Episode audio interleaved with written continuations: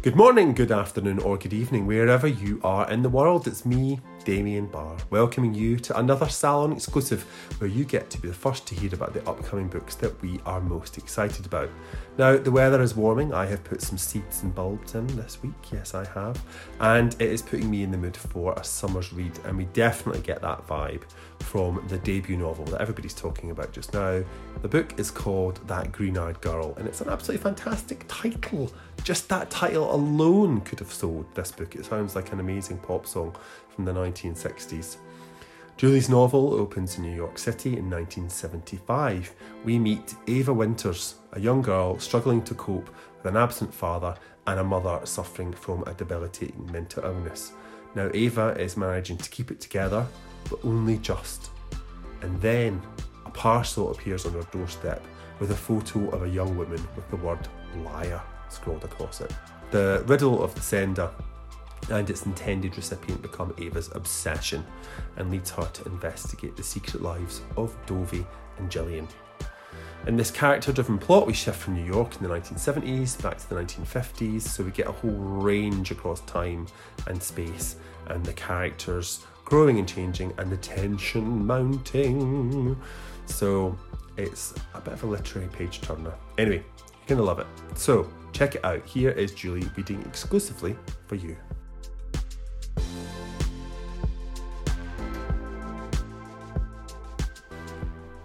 Hello, I'm Julie Owen Moylan, and I'm delighted to be reading exclusively for Damien Barr's Literary Salon from my new book, That Green Eyed Girl. This extract is from one of two timelines in this book. This one set in 1950s New York, where Dovey and Gillian live a secret life which is about to be uncovered. In the end, I made a potato salad and bought some cold cuts at the deli on the corner.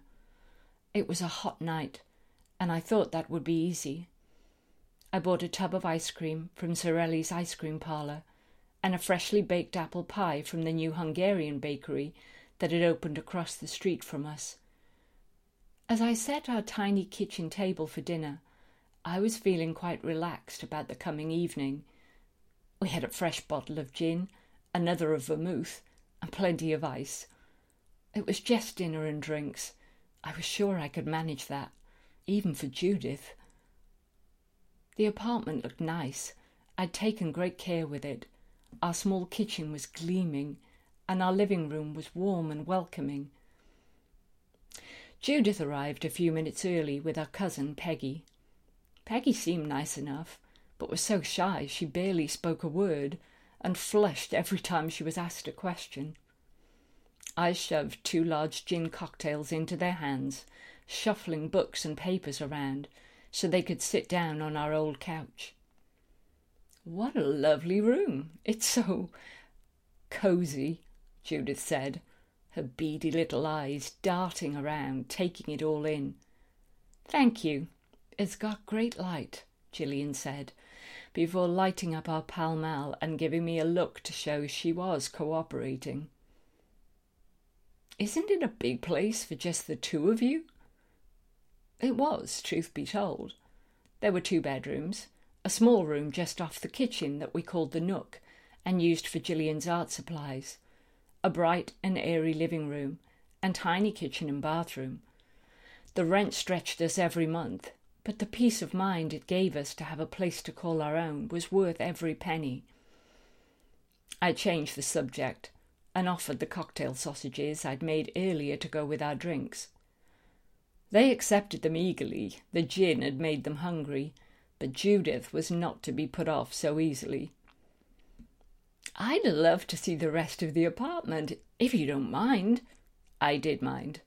There was not a chance in hell that Judith would be getting a guided tour of our sleeping arrangements, even though I had the spare bedroom all set up with a pile of half read books on a bedside table. I'd spent ages preparing the apartment for Judith's arrival. Every photograph had been removed before we opened the front door, and I'd taken care to hide our green leather photograph albums under our bed in an old box. I'd thought of everything. I'd even separated our toothbrushes into different glasses. There was nothing to see, just a couple of teachers with their books and papers. I put on my best forced smile. Maybe later. Let's eat first. I'm starving. That part wasn't a lie, as my stomach was growling and I hadn't eaten since breakfast. Gillian was doing everything she could not to meet my eye, and maintained a blank expression for most of the evening, except when she was forced to smile at some awful joke. Occasionally she rolled her eyes or pulled a face behind Judith's back, and I bit down on my tongue to stop myself giggling. At other times she was charming and friendly, making polite conversation with poor shy Peggy, and I loved her for it. At one point, Judith wandered off to the bathroom, and I followed her out, just to make sure that she wasn't snooping around. I caught her standing just inside our bedroom door, as she made her way back to the living room. She had a strange way about her. Her eyes rarely blinked. Her reaction to getting caught trespassing was laughter, but the kind that sounded like a wrong note on a piano. Everything about Judith was unnerving. I was quick to hurry her along, telling her dinner was almost ready, and making sure to close the door after she moved away but even as I did so, I could still feel her presence, like a shadow inside our bedroom. The chit chat continued until the gin glasses were empty. Peggy was leaving the city in a few weeks to take up a job in Pittsburgh, and so we made polite conversation around that while I laid out the cold meats and potato salad and called everyone to be seated. They shuffled in to take their places and scraped the chairs back on the hardwood floor. The small table was only really big enough to sit two people comfortably, but we all squeezed in and managed to get through the main course. Judith had brought a bottle of white wine for dinner that she insisted we open, which we did, even though I was already feeling a little giddy from the generous amounts of gin I'd poured earlier in the evening. The wine helped soothe the way, and Gillian was listening sweetly, as Judith poured out her apartment problems, describing in tedious detail the place she'd fallen in love with on 23rd Street, but wouldn't be able to afford for several weeks. Gillian sympathized just the right amount and was rewarded with a beaming, grateful smile from Judith. I served the apple pie and Zarelli's ice cream to everyone, except Peggy, who was watching her figure. Somehow we finished the whole bottle of wine, and the evening wasn't going badly. I began to think that Judith was quite funny after a few drinks. She told little stories and was an excellent mimic. Our cousin Peggy started to open up a little about a man she was hoping to date. He worked in insurance and had prospects. The kitchen felt hot and sticky, overwhelmed by summer heat, and too many people sitting in it, and so we moved back into the living room. I opened the window, but the catch was broken, and it kept sliding closed again until I propped it open with a library book. Judith and Peggy slipped off their shoes, settling themselves with legs curled under them on the couch, while I knelt on some old cushions on the floor, sorting through jazz records we particularly liked, Chet Baker Sings, and a new record from Paris that was our current favourite. Dropping a record onto the turntable, I let the needle fall and the melody started to play. It must have been getting late, because Peggy at one point started to fall asleep, her little face flushed pink and dribbling a little as our mouth fell open. Judith got up to use the bathroom again, and this time I couldn't be bothered to chase after her. I lit a couple of cigarettes and carried them into the kitchen. It was dark, and all the windows were thrown open to let in some air, the hot air outside met the hot air inside, and nothing much shifted. Gillian was standing by the table, lifting her fair hair off her neck and piling it on top of her head.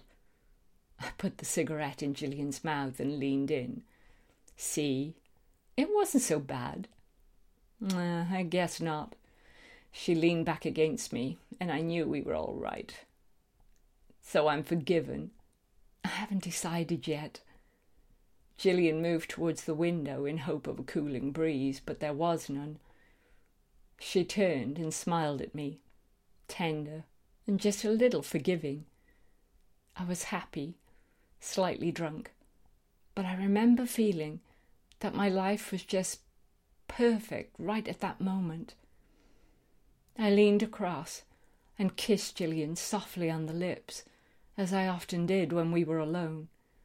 She smiled, and then I felt her stiffen, and I heard her voice clipped and strange. Oh, Judith, I didn't see you there.